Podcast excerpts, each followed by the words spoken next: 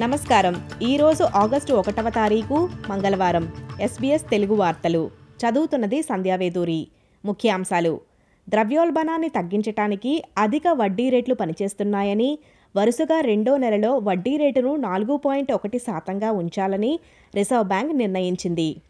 ఈరోజు జరిగిన సమావేశంలో ఆర్బీఏ ఆర్థిక వ్యవస్థలో సరఫరా మరియు డిమాండ్ మధ్య మరింత స్థిరమైన సమతుల్యతను సృష్టించడానికి అధిక రేట్లు కృషి చేస్తున్నాయని పేర్కొంది welcome reprieve today uh, for Australian households with a mortgage, with a pause on interest rates. Uh, but I note uh, the warning from the Reserve Bank that further monetary tightening may be necessary, and a warning as well that they expect inflation to be stronger for longer. And of course, Jim Chalmers can convince himself uh, that uh, everything is okay, but the truth of the matter is there's enormous pain out there on the ground.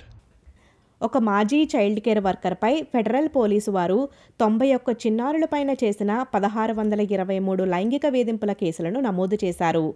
ఈ కేసుకు సంబంధించి నలభై ఐదేళ్ళ వ్యక్తిని arrest చేసేందుకు warrant జారీ చేశారు. ప్రస్తుత జీపీ డాక్టర్ల కొరతకు హాస్పిటల్లో పనిచేయటానికి విదేశీ వైద్యులకు వేగంగా శిక్షణ ఇస్తున్నారు.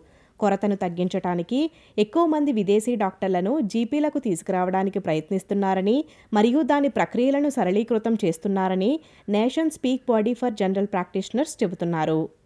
అమెరికాలోని నేషనల్ ఇన్స్టిట్యూట్ ఆఫ్ హెల్త్ దీర్ఘకాల కోవిడ్ చికిత్సలను పరీక్షించడానికి అనేక అధ్యయనాలను ప్రారంభించింది. లాంగ్ కోవిడ్ ఆరోగ్య సమస్యలతో బాధపడుతున్న రోగుల నిరాశ మధ్య ఎన్ఐహెచ్ యొక్క సుమారు పదిహేడు వేల వంద కోట్ల డాలర్ల ప్రాజెక్టు ప్రకటన కొంత ఊరటను కలిగించనుంది.